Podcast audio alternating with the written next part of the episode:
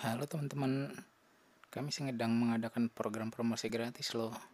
Bagi teman-teman yang ingin mempromosikan produknya, silakan isi Google Form di bawah ini selengkap-lengkapnya dan siapkan file audio yang menceritakan tentang produk teman-teman, keunggulan produk teman-teman dibanding produk-produk yang lain, serta mau membagikan podcast ini di sosial media teman-teman. Gratis loh. Assalamualaikum warahmatullahi wabarakatuh. Sobat Kembara Sunyi di mana pun teman-teman berada Kali ini bersama saya Idris Firmansyah Masih dalam segmen berbincang dengan narasumber. Kali ini kita akan membawakan sebuah kisah pendakian dari Gunung Arjuno Meskipun beberapa kali telah kita bahas tentang pendakian Gunung Arjuno tapi lain orang, lain juga pengalaman atau experience yang didapatkan. Kisah ini dituturkan oleh Mas Andre dengan 10 orang rekan timnya dengan berbagai macam kisah dan kejadian mistis yang dialami. Jangan ke mana-mana, tetap saksikan Kembara Sunyi.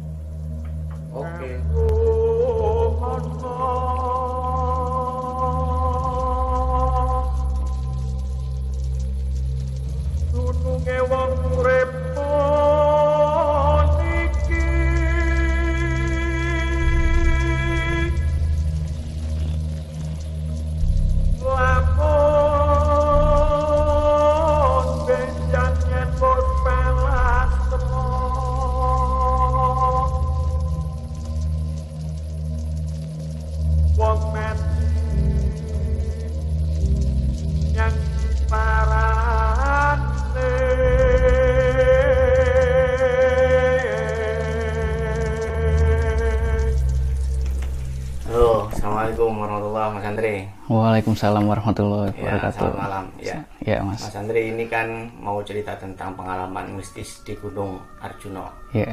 Kita tahu bahwasanya gunung itu setiap gunung lah ya mempunyai karakter dan eh, apa ya cerita yang unik masing-masing. Ya. Setia- setelah sekian lama kita mungkin ada beberapa episode Kembara Sunyi yang membahas tentang masalah Gunung Arjuno, tapi kan lain orang lain cerita gitu. Iya. Maka di situ mungkin yang ada hikmah-hikmah tersendiri yang akan muncul di situ. Oke. Kira-kira dulu itu gimana Mas Andri untuk apa sih kenapa kok tertarik Gunung Arjuno? Oke. Baik, terima kasih atas waktunya Mas Idris. Di sini saya akan bercerita tentang pendakian Arjuno di mana waktu itu sekitar tahun 2015. Jadi, kenapa tertarik dengan Gunung Arjuno? Memang awalnya memang kami tidak sengaja untuk mendaki ke Gunung Arjuno. Awal rencana kami itu di Gunung Wulirang. Mendaki ke Gunung Wulirang. Tapi memang karena logistik kami waktu itu sangat memadai dan mencukupi, akhirnya kami putuskan ke Gunung Arjuno. Kebetulan Gunung Arjuno adalah salah satu seven of summitnya Pulau Jawa, jadi itu yang mengakibatkan kami juga mulai tertantang dan pengen melihat mendaki ke salah satu seven of summitnya Jawa. Betul. Mungkin pertama kali persiapannya mungkin langsung bisa diceritakan Oke, gimana? pertama-tama waktu itu terjadi di kisaran bulan Maret. Jadi waktu itu kami sekumpulan mahasiswa di salah satu universitas di Surabaya itu berencana ingin menghabiskan liburan semester. Karena kebetulan rutinitas kuliah kan waktu itu kan memang cukup padat. Jadi setelah kami ujian akhir semester, saya dan teman-teman berinisiatif bahwasanya gimana kalau kita mendaki gunung. Oke. Dari saya dan sembilan orang teman saya ini, memang kami ini bisa dikatakan pemula. Jadi belum sebagian memang hanya ada hanya pernah satu atau dua kali mendaki dan dua orang lagi ini benar-benar baru mendaki. Hmm. Yang sembilan orang teman saya ini yang bernama Rosi, Hamang, Diki, Rilo, Tio, lalu si Ai, Ai, Raymond dan Johan.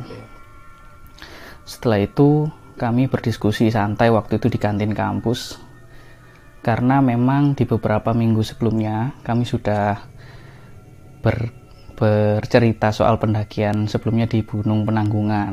Peng, menurut pengalaman saya maupun pengalaman Diki dan Rosi sisa teman saya ini tidak mengikuti pendakian kami di Penanggungan waktu itu. Jadi kami sepakat mendaki ke Gunung Ulirang. Kenapa ke Gunung Ulirang? Karena memang kebetulan di Gunung Ulirang ini kan memang di puncaknya kan ada belerang dan aktivitas penambangan. Jadi terkesan unik dan menarik. Waktu itu kami coba pengen sih mendaki ke Gunung Ulirang ini seperti apa. Singkat cerita, waktu hamin seminggu kami persiapkan logistiknya. Kami persiapkan logistik dan keperluan kami. Karena dua orang teman kami yakni yang namanya Johan dan Rilo ini baru pertama kali mendaki, jadi sisa 8 orang ini memang benar-benar membantu mempersiapkan membackupnya.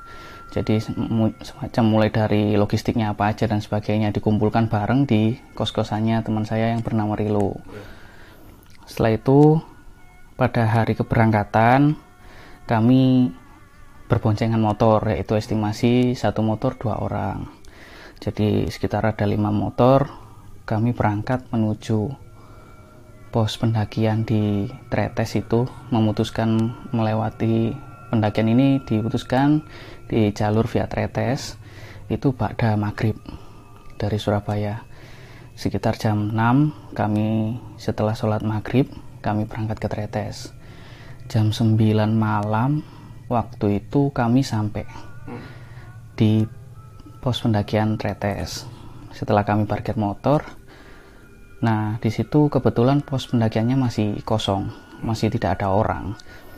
Jadi kami sepakat, ya sudah, kita santai-santai aja dulu, karena kebetulan ini adalah pendakian pertama di gunung dua teman saya. Jadi pendakiannya itu berlangsung santai, tidak tidak terburu-buru waktu. Jadi kami ngopi dan makan cemilan di depan warung, di warung depan pos pendakian via Tretes setelah itu kami ngobrol santai jadi tentang saling menyemangati loh mas karena kan memang eh, pendakian pertama kan selalu excited ya gimana sih rasanya dan sebagainya gitu kan. Nah kenapa kami memilih pendakian malam? Karena memang waktu itu setelah UAS atau ujian akhir semester itu memang kami ada waktunya senggang kebetulan weekday. Jadi kami itu ambil hari 4 hari 3 malam memutuskan. Jadi dari hari Selasa hingga hari Jumat lah ya kita turun. Kita bercengkerama di situ santai. Setelah itu pukul jam sekitar setengah sebelas. Diki yang notabene memang cukup sering mendaki bilang ya udah ayo ini udah waktunya kita naik oh ya udah boleh. Kita pendaftaran simaksi ketemu dengan bapak yang menjaga di pos perizinan itu. Kita simaksi kita isi daftar buku tamunya. Bapak itu berpesan mas di atas itu cuman ada dua orang pendaki dari Jakarta saja dan rombongan mas. Jadi pendaki asal Jakarta itu kemungkinan besok udah turun kok mas gitu. Nah di situ kami serombongan itu diam. Kalau gitu berarti rombongan kita ini sendirian nggak ada rombongan lain. Saya sempat diam dan sering kita saling tatap. Oke kita tetap lanjutin. Ya nggak apa-apa pak. Ya sudah hati-hati pokoknya ya mas ya. Jangan sampai sampean salah jalur. Udah pernah mendaki di sini kebetulan belum ada yang pernah mendaki di sini pak. Oh ya udah hati-hati. Setelah kami briefing dan berdoa akhirnya kami memutuskan berjalan. Perjalanan dari pos perizinan sampai pos pertama pet bocor ini alhamdulillah relatif lancar. Sampai satu momen di mana setelah pos satu itu di atas di dekat bangunan di atas pet bocor itu ada bangunan semacam pos. Yeah. kebetulan itu kosong tidak ada orang. Kisaran jam setengah 12 jam 12 kurang. Itu kami break kami break. Awalnya pendakian itu santai saling lempar candaan. Karena dua orang teman kami ini bukan ada dari, dari bukan dari asli Surabaya jadi Jakarta dan Palu. Jadi saling saling guyonan sampai di pos 1 itu tiba-tiba Rosi ini yang awalnya sering lempar candaan itu tiba-tiba diam hmm. ketika kami break kami buka keril buat ambil cemilan dan minum dia diam kayak memandang satu sudut di dekat bangunan yang ada di atas bed bocor iya. seperti ini kurang lebih pandangannya seperti ini dan kayak kesan kayak bukan melamun tapi melihat salah uh, satu aktivitas. tajam. iya tajam tajam waktu itu. Jadi dia melihat gini serius terus dia menunduk terus dia diam. Nggak lama Diki sebagai leader waktu itu bilang ya udah ayo kita lanjutkan keburu keburu makin makin pagi makin malam. Ya sudah ayo. Baru kita melangkah sekitar 10 meter tiba-tiba tercium bau wangi yang sangat tajam bau wangi itu bau wangi melati. Sampai teman saya yang namanya Amang dan Tio itu bilang waduh temen teman-teman siapa yang pakai parfum? Iya. kok baunya sampai kayak gini 10 orang itu cuman diam terus nunduk gak berani ngomong apa-apa. Diki sebagai leader bilang sudah jangan dibahas di sini. Nanti aja pas selesai pendakian setelah selesai turun kita ceritakan akhirnya waktu itu teman-teman yang awalnya tadi santai guyonan dan lempar saya lempar tanggaan itu mulai serius mas. Mulai serius dan cukup cukup kebawa suasana tegang waktu itu. Akhirnya kami berjalan alhamdulillah sampai pos 2 Kopkopan. Sampai Kopkopan ini kisaran jam 2 pagi jam 2 lewat lah. Iya. di Kopkopan kami ngecamp di samping dari warung yang ada di situ ada bangunan semacam rumah rumah kayak warung gitu di sampingnya pasti sampingnya. Karena kami melihat di seberang tenda kami itu yang bakal jadi kita tempatin dua tenda kami itu ada dua tenda dua tenda pendaki lain gitu. Nah saya berpikir waktu itu oh mungkin ini yang diceritakan bapak-bapak itu dua pendaki dari Jakarta. Tapi dalam hati saya bilang kok tendanya lusuh kok kayak memang tenda yang memang sudah lama dan memang nggak terawat. Dan tidak ada aktivitas sama sekali pendaki gitu loh. Kayak misalnya kalau tenda yang ada aktivitas kan mungkin ada bayangannya atau apanya yeah. dari sinar senter lampu dan dan sebagainya. Di situ nggak ada. Jadi benar-benar gelap. Akhirnya kami positive thinking. Sebagian dari kami ada yang uh, ke warung duduk-duduk dulu dan sebagian persiapin tenda dan masak logistik. Kita nyalain kom, apa kompor bikin teh hangat dan minuman. Waktu itu kopi dan sebagainya. Tenda sudah berdiri terus ada dua tenda kami. Yang satu ini estimasi apa orangnya kan lima orang lima orang. Jadi satu tenda kami isi lima orang satu tenda lima orang. Nah di tenda satu ini yang kebetulan ada teman-teman saya itu membuka pembicaraan si Rosi dan Diki itu bilang kenapa kita nanggung sih nggak ke Arjuno aja iya. kenapa kita ke Welirang cuman Welirang Nah, si Raymond ini bilang, kalau bisa dua-duanya kenapa enggak? Gitu. Lah saya bilang, jangan gegabah. Ada dua teman kita juga yang memang baru mendaki. Jangan kasihan. Kalau kita siap, kalau teman kita nggak siap gimana? Nah, lalu akhirnya ada kesepakatan. Gimana Rilo Yohan yang notabene baru pertama kali mendaki? Kami tanya gimana Rilo Yohan? Apakah siap mendaki ke Arjuno Lu, kalau aku sih siap-siap aja Andre. Oke kalau begitu. Akhirnya malam itu kami sepakati kami mendaki ke Arjuno setelah itu kami istirahat kami istirahat dan subuh kami bangun. Ada yang sholat subuh ada yang memang mempersiapkan makanan sarapan pagi. Waktu itu sekitar jam 7 jam 7 itu teman-teman ketika kami memasak makanan dan mempersiapkan sarapan tiba-tiba rombongan kami ini didatangi seekor anjing. Entah dari mana tiba-tiba dia itu nyamperin rombongan kami datang kayak seakan pengen makan minta makanan. Akhirnya teman kami inisiatif. Kebetulan salah satu dari rombongan kami ini kan agamanya non muslim mas. Mas Raymond itu. Jadi mas Raymond yang ngasih makan anjing itu. Ya kami nggak berpikiran aneh-aneh.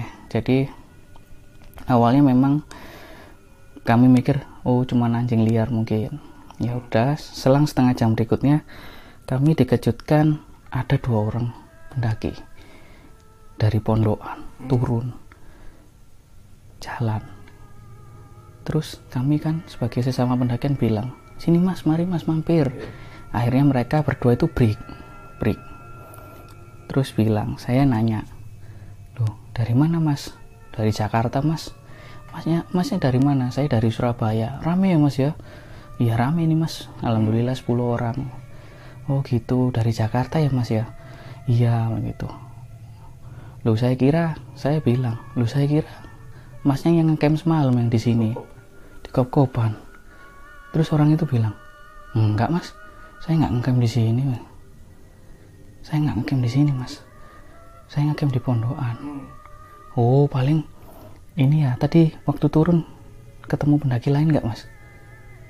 Nggak juga mas. Orang kami berdua aja kami naik memang memang estimasi kami itu turunnya. Hari ini mas kami udah izin ke pos perizinan. Hari ini kami turun.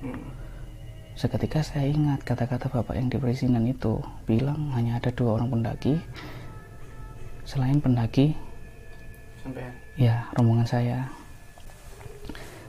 Saya sempat teman-teman suka yang dengar itu juga sempat kaget kan? Padahal malam itu memang ada dua. Tenda di depan kami. Hmm. dan dan itu memang benar-benar ada waktu itu kan. Setelah itu kami nggak nggak pikir panjang kan setelah itu kami makan dan kami dan dua pendaki itu memutuskan turun karena takut kesorean dan hujan.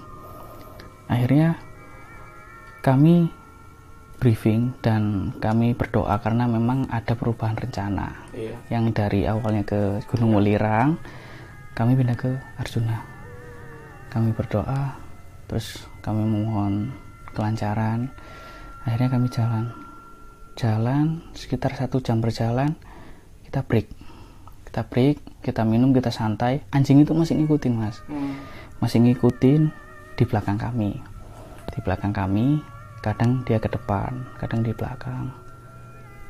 Awalnya kami nggak menggubris. Nggak menggubris terus kami pada beristirahat apa ya waktu kami beristirahat di yang pertama itu memang tidak ada keanehan. Karena waktu itu memang cuaca cerah kami juga bertemu mobil jeep yang penambang itu yang yeah. mau menambang apa belerang. Dan kami sempat bertanya waktu itu bilang e, pos 3 masih jauh tak pak? Oh enggak sudah deket kok gitu. Oh sudah deket ya. Kami semangat waktu itu. Kami semangat oh, udah deket rek karena memang kan 10 orang ini kan hmm. belum ada yang pernah mendaki ya ketika mendapatkan ucapan seperti itu kan pasti kami kan berpikir oke okay, bentar lagi kita semangat jalan satu jam berikutnya kami berhenti lagi. Kami berhenti itu kami baru sadar ketika kami itu memang minum dan makan cemilan. Loh, anjing yang tadi ngikutin ke mana? Kebetulan waktu itu sweeper atau orang yang posisi di belakang, paling belakang itu adalah Rosi. Nah, Rosi bilang, di mana Ros? Loh, aku juga nggak tahu. Tak kira tadi pindah ke depan.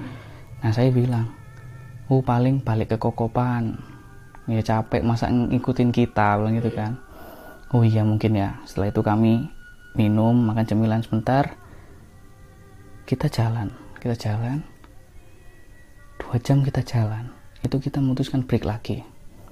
Itu di situ kita udah mulai pikirannya kacau mas. Maksudnya kok nggak sampai-sampai itu loh. Katanya dekat. Katanya dekat kan? Ya sudahlah. Waktu itu kami break kami ada yang ngeteh ada yang ngopi ada yang makan cemilan tiba-tiba kabut turun. Kabut turun tebel banget mas. Jarak pandang itu hanya 5 sampai 10 meter aja di tengah-tengah kabut turun dan kita lagi break itu saya bilang ke teman-teman kabutnya turun. Kabutnya turun. Gimana? Tetap lanjut. Ya sudah lanjut aja. Akhirnya kita berkemas. Yang kita takutkan waktu itu memang hujannya yang turun turun hujan. Ketika waktu kabut turun dan kami sudah selesai break kami kami melangkah mau melangkah mau melangkah itu dari jauh. Itu kami melihat sosok kakek-kakek tua. Jadi waktu itu jalanannya itu landai. Ya kami itu ada di posisi jalanan landai ini. Ada tanjakan.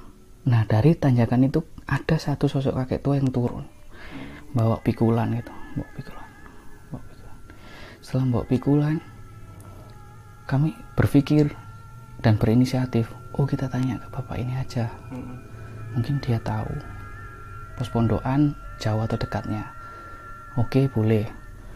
Waktu itu kami nggak curiga karena memang beliau ini turunnya ya seperti manusia biasanya.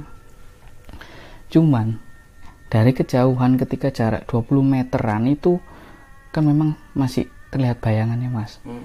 Saya bilang ke Rosi dan ke Diki bapak itu kok cepet banget jalannya?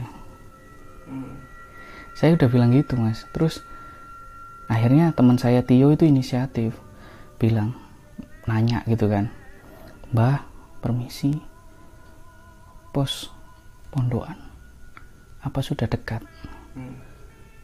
Oh udah dekat kok le. Situ sambil lar nanya gitu. Nunjuk situ. Tapi posisinya itu dia itu mikul tapi nunduk di situ. Nggak ngeliat mata nggak. Nah kami pun yang memang notabene baru mendaki ke Arjuno dan melihat fenomena penambang yang memaklumi dan oh ya udah terima kasih mbak. Setelah itu kami jalan. Diki sebagai leader dan Ros ini mulai bilang kok ada yang aneh ya Rek? Dan 10 orang ini mikir oh iya kok ada yang aneh? Aku juga ngerasa aneh. Saya coba lihat kamu lihat belakang. Itu waktu kami selesai nanya bertanya bertatap muka orangnya sekitar 10 langkah kami juga 10 langkah kami lihat jalanan datar tidak ada turunan. Orang hilang. Gak ada. Dan itu dibarengi angin yang kencang banget waktu itu mas. Badai sampai kami tuh nurunin karir lagi pakai puncu jadi kami pakai jas hujan kami takut kan memang posisi panik kan waktu itu teman-teman bilang. Diki tuh bilang sebagai leader bilang sudah sudah tenang tenang wis nggak usah dipikir. Yang penting kita tenang jangan sampai gegabah jangan banyak memikirkan hal-hal yang memang terjadi. Nanti kita ceritakan di pos perizinan ketika kita sudah sampai bawah. Oke waktu itu sudah tegang mas ya. Jadi ke suasana waktu itu. Pikiran mulai kacau pakai puncu dan kami berjalan. Sekitar 15 menit nggak sampai 15 menit nggak sampai 30 menit itu kami tiba-tiba udah sampai. Dari kejauhan itu udah kelihatan pos pondokan. Nah kami jalan pas turunan mau pos pondokan yang sebelah kanan hutan pinus dari kejauhan itu kelihatan sosok anjing itu tadi berdiri. Anjing itu berdiri menghadap ke rombongan kami jadi berdiri tegap gini lah kami sontak kaget. Loh ini kan bukannya anjing tadi yang di kop-kopan ya? iya.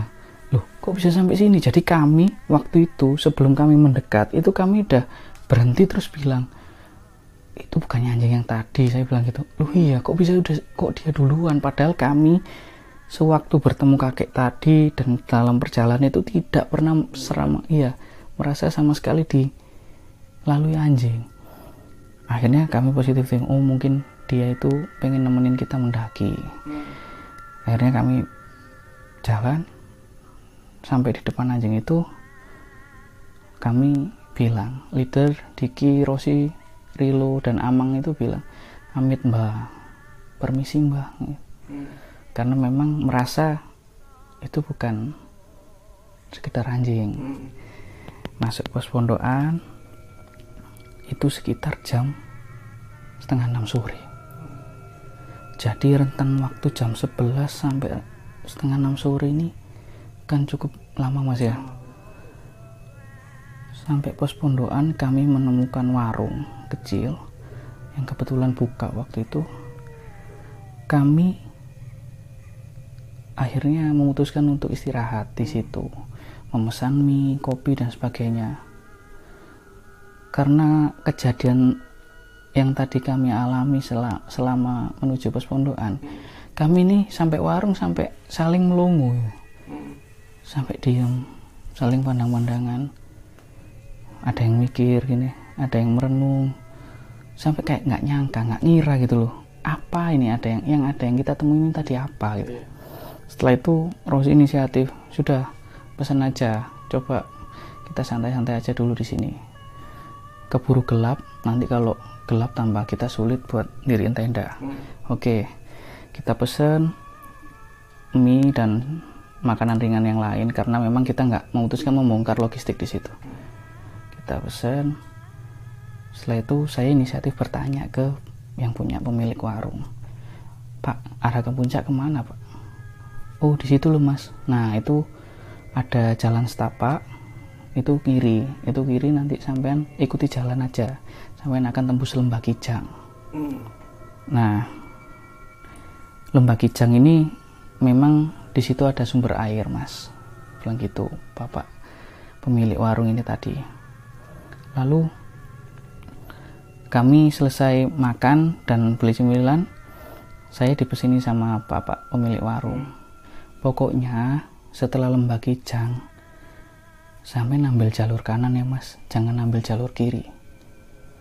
Iya. karena jalur kiri itu di beberapa bulan yang lalu ada pendaki yang salah jalur akhirnya meninggal di situ. Hmm. nah sontak waktu itu kami kaget. Loh kok dipeseni seperti ini gitu?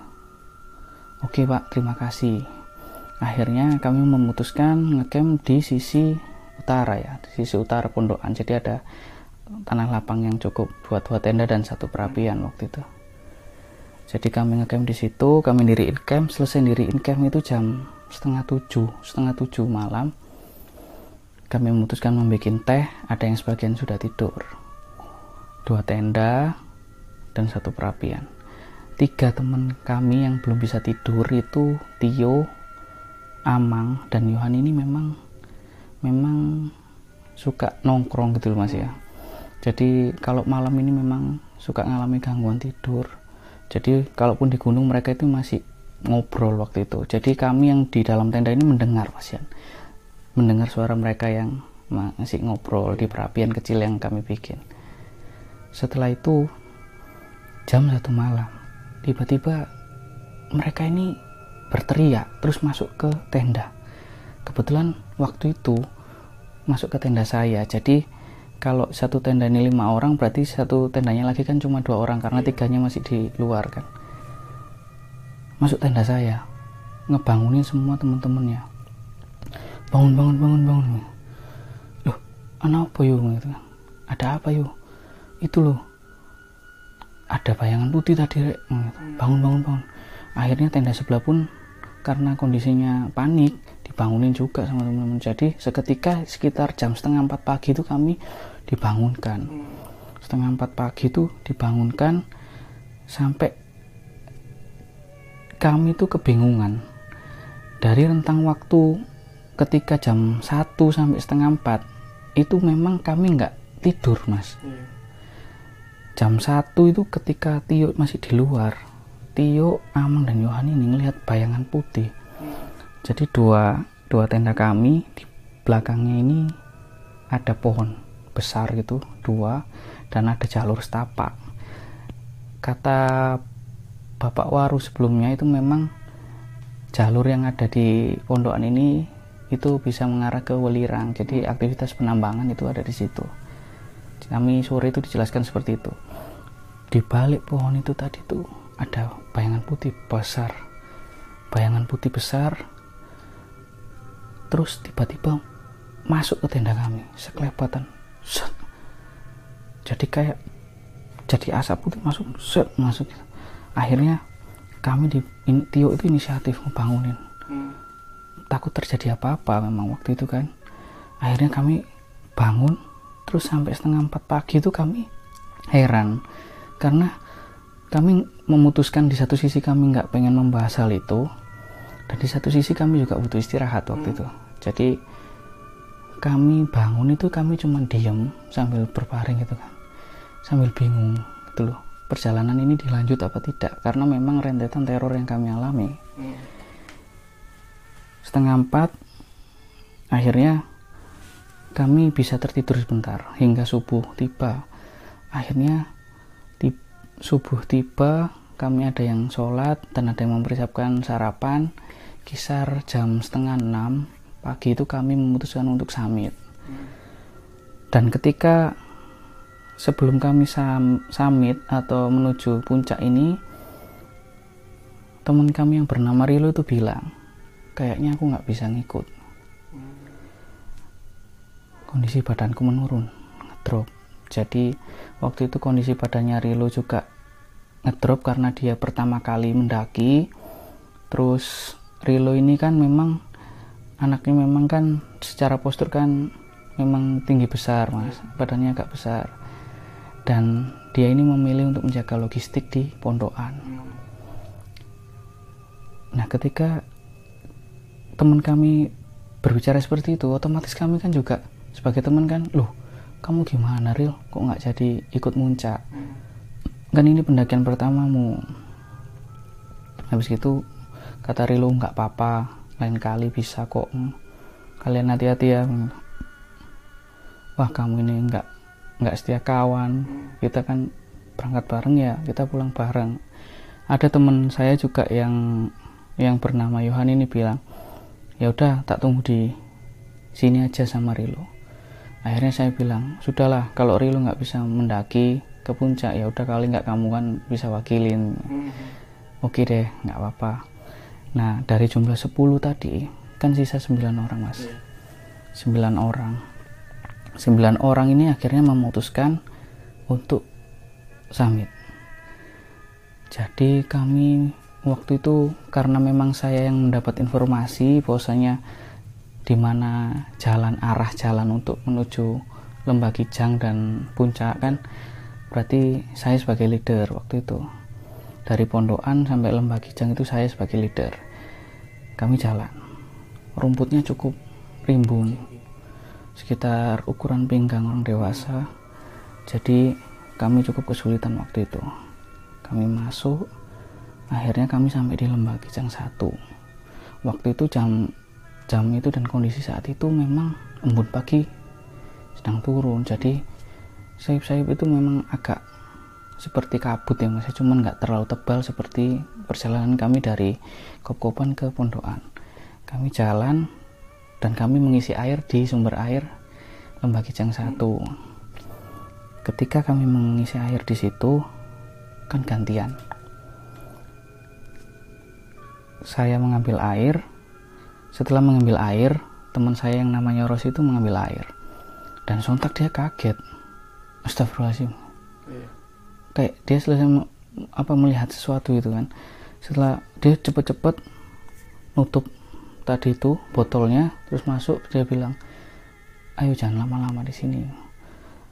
Nah, teman-teman ini kebetulan karena menunggu menunggu temannya lagi mengisi air, ada yang berfoto. Kami menyempatkan foto di situ terus Diki bilang sampai sini biar aku aja jadi leader. Hmm. oh ya udah boleh. Akhirnya lembah kijang satu lembah kijang dua selesai itu kan ada tanah lapang savana besar tuh hmm. gede gitu. Kita saya dan teman-teman sempat berfoto di situ. Ros itu cuma diem aja. Kalaupun dia foto itu ekspresinya tuh datar. Ekspresi yang memang kayak resah dan gak nyaman dengan kondisi itu. Dia diam aja terus saya bilang jangan ngelamun di sini. Enggak aku nggak ngelamun.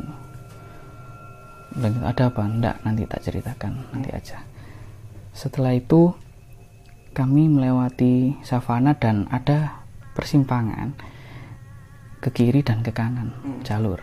Akhirnya saya ingat pesan bapak-bapak itu yang pemilik warung itu bilang ambil jarak jalur kanan jangan jalur kiri. Akhirnya nganan ke arah alas lali jiwo nah di alas lali jiwo ini kami merasakan satu momen di mana ketika kami memasuki deretan hutan pinus yang tinggi itu sayup-sayup terdengar dari kejauhan itu seperti ada acara atau hajatan. Hmm. Jadi kan kalau misalnya orang punya hajatan kan suara bassnya, iya. musiknya kan kenceng mas. Awalnya itu memang kami nggak merasakan hal-hal yang yang aneh ketika memang pagi hari ketika itu alasali jiwo dengan dengan pemandangan yang indah ya. Dan memang gugusan puncak Okalagil yang terlihat waktu itu. Akhirnya waktu itu saya melihat melihat teman saya ini bilang dan merasa kayak lebih baik kita berhenti gitu leader waktu itu Diki tuh saya melihat Diki tuh kayak us kita mendingan kita berhenti dulu. Ketika kita berhenti itu terdengar suara gamelan. Suaranya tung tang tung deng tung tang tung. Dan itu 10 orang mendengar. Ketika kami break dan kami membuka botol itu minum itu kami semua masih mendengar sayup-sayup itu jadi kami itu saling duduk terus kami itu saling lirik gini. Gimana begitu kita tetap lanjut. Kita sepakat tetap lanjut. Jalur setapak arah ke monumen pendaki para pendaki yang meninggal di Arjuna. Jadi kanan ini udah jurang kami tuh beristirahat di situ diiringi dengan suara itu tadi. Yang makin lama itu makin kenceng. Setelah itu sekitar 10 menit kami di situ sayup-sayup suara itu mulai hilang. Selesai sel, apa sel, setelah hilang kami jalan. Kami jalan kami sampai di di salah satu titik yaitu di monumen itu tadi petilasan tadi itu.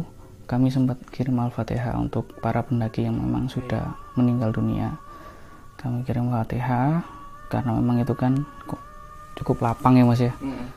Kita kita membuat lingkaran kita doa gitu. Di situ setelah itu kami memutuskan untuk lanjut ke puncak.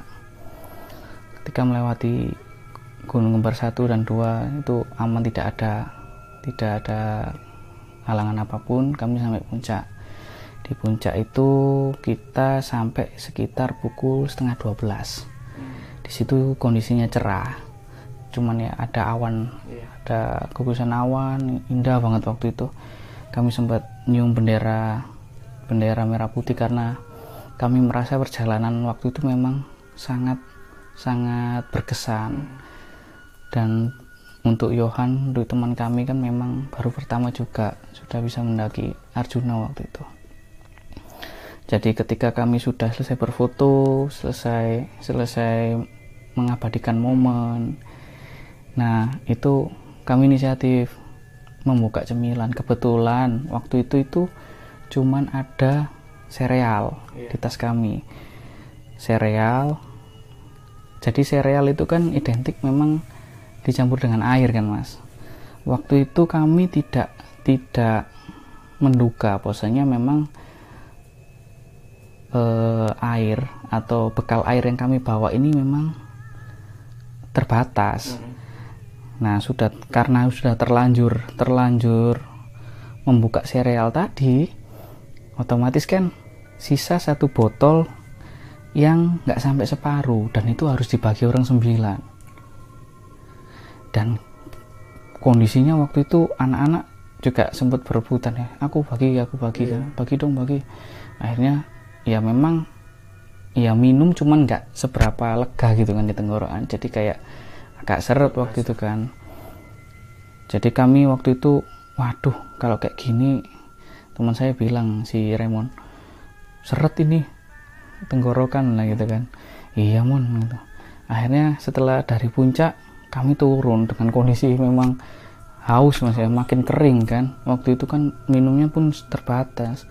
Kami turun kami melewati monumen para pendaki yang meninggal tadi. Sampai di situ itu saya melihat ada botol air mineral. Itu ukuran 600 mili. 600 mili yang masih yang masih tersegel dan memang belum dibuka.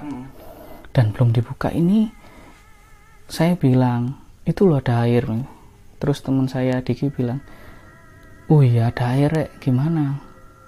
Kita minum lah terus teman saya Tio dan Amang bilang hati-hati lo ya gitu. Iya. gitu hati-hati apa nggak apa-apa. Bilang saya bilang ya ya nggak apa-apa kan mbak permisi. Hmm. apa namanya cucu cucu ini sampai mau minum. Saya bilang seperti itu karena memang saya ingin izin gitu kan dengan dengan para makhluk yang tak kasat mata di sekitar situ. Memang kami waktu mengirimkan al-fatihah dan berdoa untuk para pendaki di monumen tersebut itu memang tidak melihat sedikit pun. Ada botol air mineral. Iya. nah ketika kami membuka tutupnya itu minum airnya itu beda. Airnya ini terasa kayak memang air yang memang ndak ndak ndak berasa segernya gitu loh mas. Ibaratnya itu kayak hanya hanya biasa aja nggak nggak terasa apa-apa hmm. tapi memang kemasannya ini kayak kemasan yang lama sudah ndak ndak diproduksi lagi oh. warnanya juga sudah berubah dan sebagainya kebetulan saya itu melihat melihat tutup botol itu kan di dekat area tutup botol itu hmm. ada expired date atau yeah. tanggal tanggal ininya expirednya kadaluarsanya itu sekitar tahun 2004 setelah kami meminum semua jadi anak-anak sempat terdiam kan. Uh gimana ini rek? Gimana teman-teman? Sudahlah nggak apa-apa. Orang ya teman saya itu Tio bilang nggak apa-apa orang ya mati itu apa kata Allah taala. Yang penting kita niat baik. Oke lah kita turun perjalanan kita turun kita terpisah. Terpisah dengan tiga teman kami yaitu Amang Tio dan Raymond. Terpisahnya karena tiga orang ini tadi memutuskan untuk berjalan lebih cepat dan sedikit berlari. Karena kondisinya memang mereka mereka walaupun sudah minum dari tadi yang kita temukan botol itu tapi memang merasa kehausan. Karena hal itu kami terpisah akhirnya kami jalan seperti biasa. Kami sampai di Lembah Kijang Lembah Kijang 1 dan di situ kami mengisi persediaan air minum. Dan kami kaget. Di situ ada tiga orang teman kami yang terpisah tadi. Karena ketika kami terpisah ini saling saut-sautan mas. Iya. saya bilang Ramon Tio hmm. Amang mereka masih nyaut. Dari kejauhan itu masih nyaut. Di tengah hutan pinus alas-alas jiwa itu kami masih dengar suaranya. Tapi ketika sampai sampai turunan menuju savana yang luas itu itu kami berteriak tapi memang nggak ada respon dari teman hmm. kami itu. Ya, kami kebingungan waktu itu loh kok nggak ada lagi respon? Mereka ke mana kan? Nah gitu. Akhirnya eh, kami memutuskan bahwasanya ya sudahlah saya dan Diki bilang ya udah mungkin mereka sudah di lembah kijang satu. Ya kelihatannya semoga aja nggak ada apa-apa. Kami sampai lembah kijang satu ternyata mereka ini udah ada di situ. Mereka duduk dengan kondisi kaki amang waktu itu luka lecet. Sambil kayak ngasihin air kan membasuh lukanya. Kami juga minum di di sumber air itu. Terus Amang bilang aku hampir masuk jurang loh terus Rosi bilang lo kok bisa? Akhirnya si Diki bilang wis nanti aja. Lebih baik diceritain di pondokan aja. Soalnya Rilo udah nunggu. Itu kami sampai di Lembah Kijang satu sekitar jam setengah empat. Itu setengah empat sore. Akhirnya kami memutuskan untuk ke pondokan balik ke pondokan. Di pondokan sudah ada Rilo Rilo ini panik mas. Jadi waktu itu ketika kami datang mereka langsung si Rilo ini bilang wih syukurlah kalian ini. Nah gitu. Kamu kalian dari mana aja rek? Gitu. Dari mana aja teman-teman? Aku bingungan. Saya kira kamu kamu kesasar kalian kesasar. Terus kami tuh dengan muka lelah waktu itu gak bisa cerita dulu mas ya. Kami kami siap-siap kami kami taruh keril kami dan kami kami istirahat baru kami cerita. Kami bilang iya Ril tadi apa namanya perjalanannya cukup berat gitu. Untung kamu nggak jadi ikut saya bilang gitu. Oh gitu ya begitu iya begitu akhirnya ternyata Rilo ini sudah memasakkan makanan untuk kami waktu itu sudah bikin mie dan sebagainya. Jadi ketika kami datang itu sudah disiapkan sama Rilo. Jadi kita makan sebentar sambil cerita gimana di puncak? Rilo bilang gitu tanya kan. Kami bilang ya bagus Rilo sayang kamu nggak bisa ikut. Oh gitu ya nggak apa-apa lain kali bisa masih ada waktu bilang gitu kan. Iya akhirnya kami istirahat. Kami istirahat. Itu kan kami masih belum mengetahui kalau kami ini akan turun di hari Kamis, Mas. Jadi Selasa malam kami berangkat, Rabu Rabu kami ngecamp di Kokopan dan hari berikutnya hari Kamisnya kami mau rencana turun. Kami istirahat, semua istirahat. Akhirnya kami bangun sekitar jam 5. Waktu itu jam 5 itu kondisi kabut sudah tebel. Kami sempat bingung, maksudnya akan turun malam itu atau besok pagi. Akhirnya kami diskusi di situ terus Diki bilang ya udah kita harus tetap turun pagi ini karena besok kebetulan beberapa teman kami ini ada acara keluarga jadi nggak bisa menunda lagi waktu itu jadi setelah itu kami turun kami briefing kan sebelum turun kami briefing dan berdoa dan setelah berdoa itu kami jalan. Kami jalan dari pos pondokan sekitar 50 meter di tengah hutan pinus. Itu kami dikagetkan lolongan anjing. Oh uh, uh, gitu. Kami diem kan. Waktu itu kami diem dan tiba-tiba angin itu kenceng mas. Datang. Wah kau kenceng sampai namanya hutan ini tadi itu sampai pohon itu sampai goyang saya udah bilang gini di situ saya nanya ini hari apa rek? Ini hari Kamis. Nah Rosi itu bercanda bilang gini jangan-jangan Kamis kli Jumat malam Jumat Kliwon. Hmm. langsung 10 orang dari kami itu langsung diem langsung bilang break break break kami minum air putih sebentar buat nenangin diri kami kami waktu itu sempat cukup lama di situ sekitar 10 menit. Kami ya waktu itu hanya memang tidak berpikir bahwasanya kami akan turun di malam itu tapi memang kondisinya saat itu memang sudah kami pikirannya udah mulai tegang mulai mulai kacau mas. Nggak lama hujan. Hujan itu pertamanya gerimis. Gerimis kan kami putuskan pakai punco dan jas hujan kami jalan. Oke kan kita jalan kita lanjut jalan. Diki bilang seperti itu. Oke kita lanjut jalan. Siap. Jangan arahkan center ke mana pun selain di area track oke nah itu jadi center kami arahkan ke depan. Kami jalan. Ada yang pakai headlamp. Jalan jalan. Tiba-tiba dari sebelah kiri kami itu ada dua mata merah besar. Mata merah kelopak mata dan itu kami lihat semua di antara rimbunnya pohon itu. Iya. jadi kami itu serasa diawasi. Yang awalnya pendakian itu tadi memang santai dan setelah apa ya berganti di momen itu ketika kami turun dari pos pondokan dan mendengar suara lolongan anjing melihat mata merah dan banyak mata lain di kanan kiri kami kami cuma diem mas. Nunduk. Kami nunduk ngeliatin trek dan leader saat itu pun sama. Jadi benar-benar kami tuh merasa diawasi dan dari belakang ini tiba-tiba ada suara. Wah. Iya wah. Dan waktu itu sweeper itu Tio. Tio sweeper bagian paling belakang dia langsung pindah ke depan. Dia bilang ayo kita agak cepet langkahnya. Penghuni di atas banyak yang marah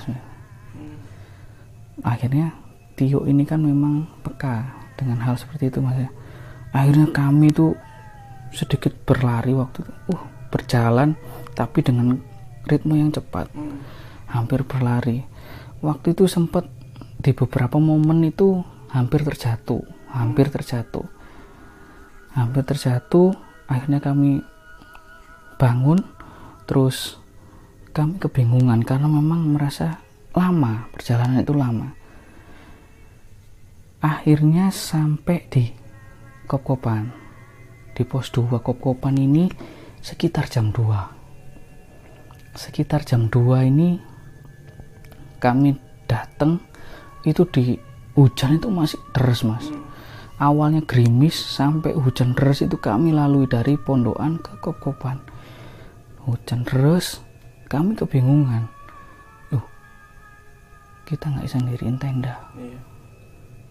nggak memungkinkan. Badai. Di Kopkopan itu nggak ada. Tenda selain kami dan rombongan nggak ada. Jadi benar-benar tanah lapang dan ada warung. Otomatis kami memanfaatkan warung tadi itu sebagai tempat berteduh sekaligus beristirahat. Sembari menunggu hujan reda jadi posisinya waktu itu ketika kita mulai menaruh keril saya itu berada di depan meja dan di kursi panjangnya. Kursi panjang yang letter L dan ini ada pintu pintu warung itu tadi. Nah kak saya ketika saya duduk itu masih rame teman-teman. Rame teman-teman buat bongkar kerilnya naruh di area kursi itu tadi. Karena kami sepakat bahwasanya ada yang tidur di bilik belakang warung ada yang di depan nah kebetulan waktu itu yang di depan itu saya Diki dan Raymond. Nah oke okay deh aku aku tidur di biar biar aku tidur di kursi panjang ini sama Diki sama Raymond oke. Okay. saya duduk waktu itu masih ramai anak-anak. Anak-anak ini masih mau apa bongkar tas karil dan ngambil beberapa cemilan buat dimakan di bilik belakangnya kan. Jadi ada sekat di belakang ini tadi. Jadi ini ruangan ini meja ini kursi panjang ini kursi. Jadi di baliknya ini ada bilik. Anak-anak sisa sisa teman-teman kami itu tidurnya di situ sembari berjejer-jejer gitu kan mas. Oke. Itu ketika saya duduk pertama kali datang sampai pas kop-kopan ini melihat ada bayangan kayak nenek-nenek tua. Jadi posisinya sama seperti ini terus dia itu duduk gini sembari gini sembari rambutnya itu memang ya terurai panjang putih gitu. Dia duduk gini gini aja mas. Dari dari balik pintu itu tadi kan otomatis kalau melihat kita melihat gini kan berarti oh ada bayangan berarti ada orang. Nah saya inisiatif permisi bu permisi bu. Nggak ada nggak ada respon. Nah kebetulan teman saya yang duduk deket pintu ini tadi kan si Raymond itu bilang oh nggak ada orangnya kok kamu panggil panggil oh iya kali Mon ya. Selang berjalannya waktu setengah tiga itu hampir setengah tiga itu teman-teman kami itu mulai beristirahat. Jadi sisa saya Diki dan Raymond. Jadi kursi panjang ini saya dan Diki dan sisi sananya itu Raymond. Saya duduk di bagian kiri. Dan di bagian sana selang ada jarak sekitar 1 meter hampir 2 meter itu Diki tidur kami itu tidurnya itu ya tidak bisa tidur nyenyak dikatakan nyenyak mas ya. Karena memang waktu itu kan kita nggak bisa nendiriin tenda. Posisi duduk dan berpangku ke meja warung tadi berpangku tangan gini sambil uh, meletakkan kepala ini ke bagian bawah. Hmm. dan posisinya tidurnya sambil duduk. Setelah itu 15 menit kemudian itu mulai ada gangguan tiba-tiba bagian kaki saya itu, yeah. apa, itu kayak dijewit. Jadi awalnya itu tidak merasa dijewit mas. Cuman merasa seperti orang yang sedang diraba. Dijewit kencang sekali mas. Dan saya sempat teriak aduh gitu kan. Terus saya saya kira Diki. Terus saya tegur Diki. Waktu itu kepala Diki saya saya istilahnya saya pukul ya saya bilang Dik kamu itu nggak kasihan. Kita sama-sama capek nggak usah iseng loh ada apa Andri bilang itu hmm. Diki aku nggak ngapa-ngapain. Setelah itu saya kan nggak percaya masih mungkin ya dia memang bercanda atau gimana. Nggak usah bercanda kamu. Loh aku ini ngomong apa adanya? Nggak nggak aku nggak macam nggak macam-macam hmm. Alah ya sudahlah. Saya agak nggak kuat nggak nggak puas dengan jawaban dia kan. Kamu itu bisa aja. Akhirnya saya memutuskan tidur lagi mas. 10 menit kemudian giliran Diki mukul kepala saya mas. Pak kamu tuh dibilang aku nggak ganggu kok. Kamu tambah ganggu aku tidur. Iya. loh ganggu tidur apa?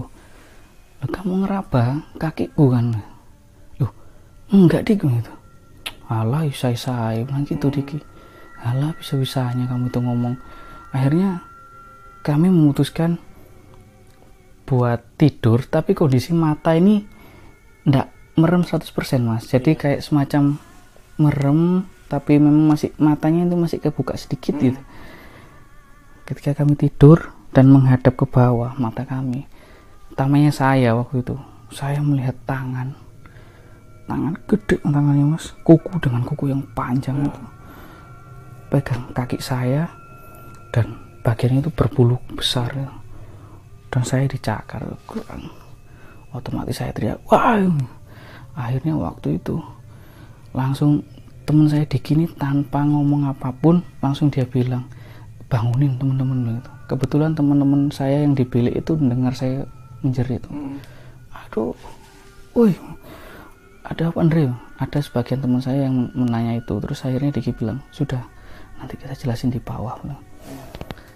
Ketika anak-anak prepare buat turun waktu itu santai-santai aja santai. Jangan kupuh nggak usah buru-buru. Jangan jangan buru-buru dulu. Sempet satu teman saya ini yang namanya Amang ini bilang yakin tak turun malam ini? Ini loh mau jam 3 pagi dengan kondisi masih hujan mas waktu itu masih hujan deras angin kenceng kami udah capek ya waktu itu udah capek ya sudah kita harus turun malam ini jadi jalan jalan dari pos kop-kopan menuju pet bocor ini kami nggak antinya diteror ada suara wanita Ih. dan bayangan putih itu udah nggak wujud nampak hanya diam tapi memang berterbangan mas hmm. di tengah-tengah rombongan kami jalan itu leader itu benar-benar melihat ada wanita yang terbang. Yeah. waktu itu langsung astagfirullahaladzim astagfirullahaladzim kita istighfar astagfirullahaladzim astagfirullahaladzim. Kita turun sambil sembari kita cuma ngeliatin trek kita nggak mau ke ganggu fokus kita kita turun. Sampai turunnya itu memang agak cepat dan memang licin kan? Kondisi berbatuan di jalur Arjuna via Tretes. Akhirnya saya sempat terpleset dua kali waktu itu untung nggak tergilir ya waktu itu. Jadi saya bisa, masih bisa melanjutkan perjalanan. Kita jalan. Akhirnya sekitar jam 5 kami itu sampai di bed bocor. Sampai di bed bocor itu uh, kami sudah capek kurang tidur kan. Akhirnya teman-teman kami memutuskan ya udah kita break di sini. Hmm. keril ditaruh ada yang mesen teh hangat ada yang mesen gorengan waktu itu dan tiga orang ini saya, Rosi, dan Deki ini kebetulan berada di depan warung waktu itu dan sisa teman kami ini di dalam. Jadi waktu itu kami istirahat, kami masih belum bisa cerita karena gangguan-gangguan itu tadi karena memang kami sepakat maksudnya tidak dibahas hmm. ketika kami mendaki. Jadi waktu itu ketika saya beristirahat dan dua orang teman saya di luar itu itu dari kejauhan dari arah pos perizinan itu muncul satu sosok pendaki yeah. cowok. Dia berjalan sendiri. Berjalan otomatis sesama pendaki kan kita sapa. Mm. loh pagi mas. Oh ya mas. Mari mas mampir mas. Dia cuma diem. Dia diem tapi dia ini posisi nggak nggak ini nggak ngelepas kerilnya. Dia cuman nengok kami gini cuman dengan tatapan yang kosong muka wajah yang pucat. Dengan nenteng kerilnya terus kami nanya lo mau ke mana mas? Mau ke atas mas. Mau ke atas? Iya mas. Dari mana mas? Saya dari Jakarta. Oh dari Jakarta. Lo kok sendiri mas? Iya mas. Saya mau nyari adik saya otomatis kan saya nanya loh adiknya mas di mana mas? Adik saya dibawa makhluk Pengun- penunggu Gunung Arjuno mas. Seketika waktu itu saya dan teman saya yang minum teh itu kaget. Saya cuman oh iya mas baik. Hati-hati ya mas. Dia cuman iya mas. Dia itu benar-benar tatapannya kosong pucat terus meninggalkan kami gitu aja mas jadi tidak sempat kita duduk dan ngobrol bareng yang secara itu tidak jalan dia jalan. Sekitar 10 langkah dia jalan. Saya kepikiran loh kok kerilnya kok kayak keril lama? Bukan keril yang yang sekarang gitu. kan terus saya bilang ke teman saya Dik Dik kok tasnya kok model lama ya? Masih ada ya tas gitu ya. Ya mungkin masih ada ya waktu itu dia jalan di tengah embun pagi itu lama-lama langkahnya hilang dia dia jalan. Setelah itu kami sepakat sudahlah sudah ngopi makan kami briefing lagi. Setelah kami briefing kami berdoa memohon keselamatan kami dari warung pet bocor itu. Sampai pos perisian nggak ada apa-apa lagi gitu mas karena memang kondisi masih pagi kan. Kabutnya juga masih cukup tebal mun paginya juga kami jalan. Kami jalan tetap Diki sebagai leader waktu itu. Jadi Diki sebagai leader di tengah-tengah kami berjalan ini selang satu jam rentan waktu satu jam itu kami break kami istirahat. Awalnya kami nggak curiga. Awalnya kami nggak curiga dan nggak nggak mendapati ada yang aneh dalam perjalanan turun kami kan? Setelah itu kami minum air putih kami memutuskan jalan lagi. Nah di sini teman kami yang namanya Raymond dan dia itu bilang kok ngerasa jauh ya Rek? Loh terus kami itu langsung diam langsung mikir iya kok ngerasa jauh ya? Malah terus Diki itu sebagai leader cuman kayak pengen nggak membahasnya. Malah cuman perasaanmu aja paling. Setelah itu kita jalan. Jalan lagi. Jalan. Tetap nemu hal yang sama mas. Akhirnya ketika break yang di ketiga kalinya itu kami sempatkan untuk berdoa kan. Kami berdoa. Memohon izinkan ya Allah. Apa mudahkanlah itu kan. Jangan persulit perjalanan ini kan. Kami berdoa kami kirim al-fatihah. Dari kejauhan itu tiba-tiba ada rumah. Kayak kami pikir awalnya rumah warga. Oh mungkin sudah dekat itu ada rumah warga kan. Ketika turun turun mendekat lagi. Loh kami bingung. Loh kok tembus di salah satu hotel di daerah Tretes kami bingung di situ. "Loh, kok tembus jalur sini begitu kan? Akhirnya ada persimpangan. Terus Rosi bilang sudah kita lebih baik nganan aja. Jadi kami melewati halaman hotel itu dari belakang itu kami lah jalan mappingan waktu itu. Dengan dengan pikiran yang bingung dan memang nggak bisa berpikir secara logis ya karena kejadiannya cukup cukup membuat kami itu lelah. Lelah fisik juga lelah pikiran waktu itu. Kami jalan kami susuri jalan itu akhirnya kami sepakat lewat jalan raya jalan raya yang udah beraspal itu mas. As- jalan raya Tretes itu. Kami juga bingung kok kami bisa tembus sini? kan. Kami bingung. Akhirnya kami putuskan ke pos pendakian lewat jalur aspal.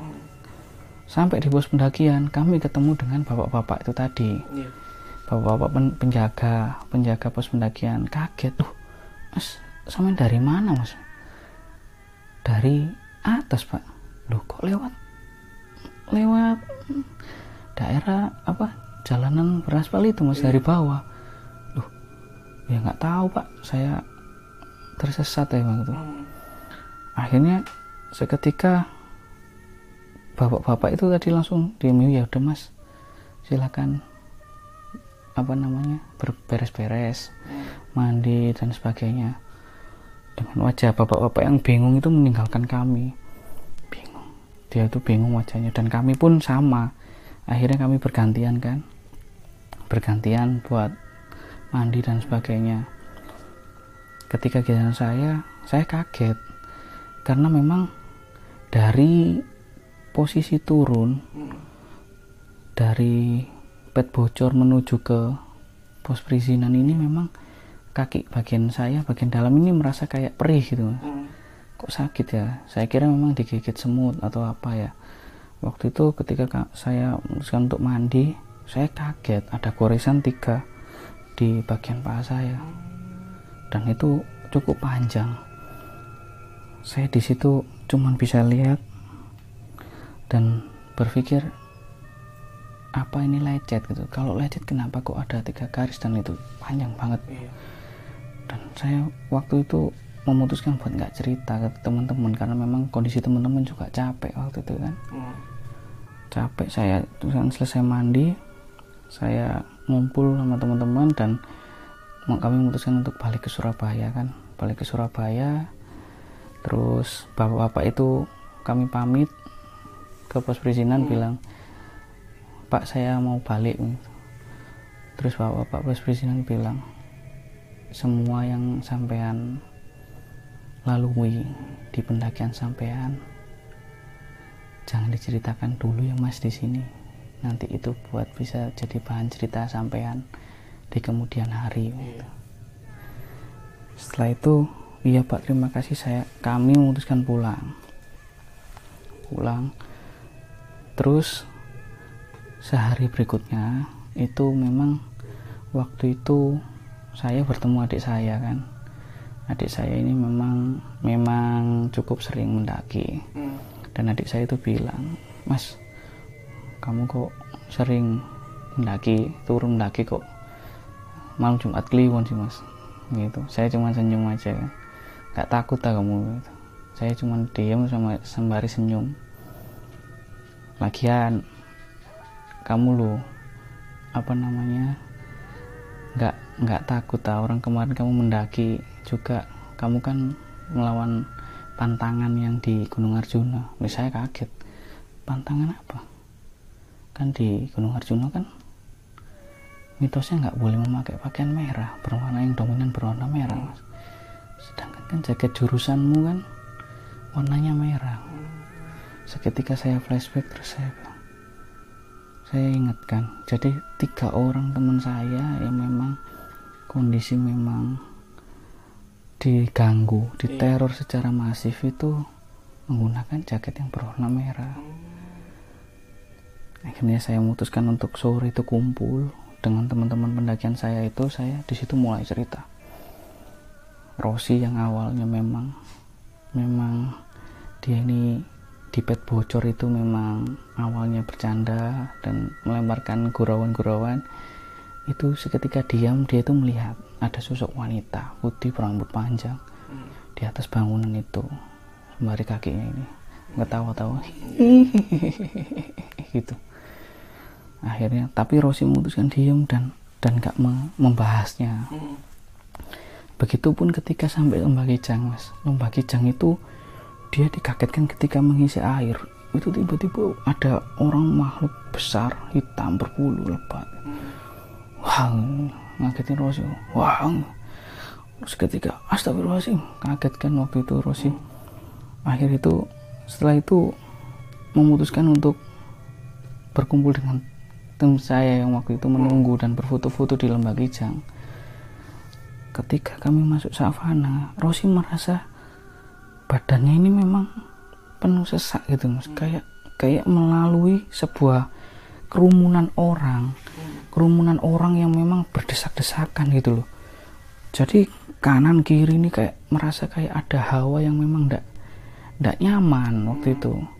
Dan Rosi bilang waktu ketika malamnya itu setelah pendakian itu dia coba melihat mitos apa saja yang memang terjadi di Gunung Arjuno dan salah satunya itu pasar setan.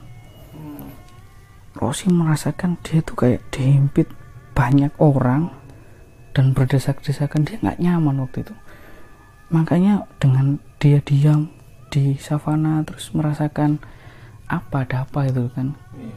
ternyata itu memang itu hal itu yang tadi yang memang membuat dia ini merasa nggak nyaman hmm.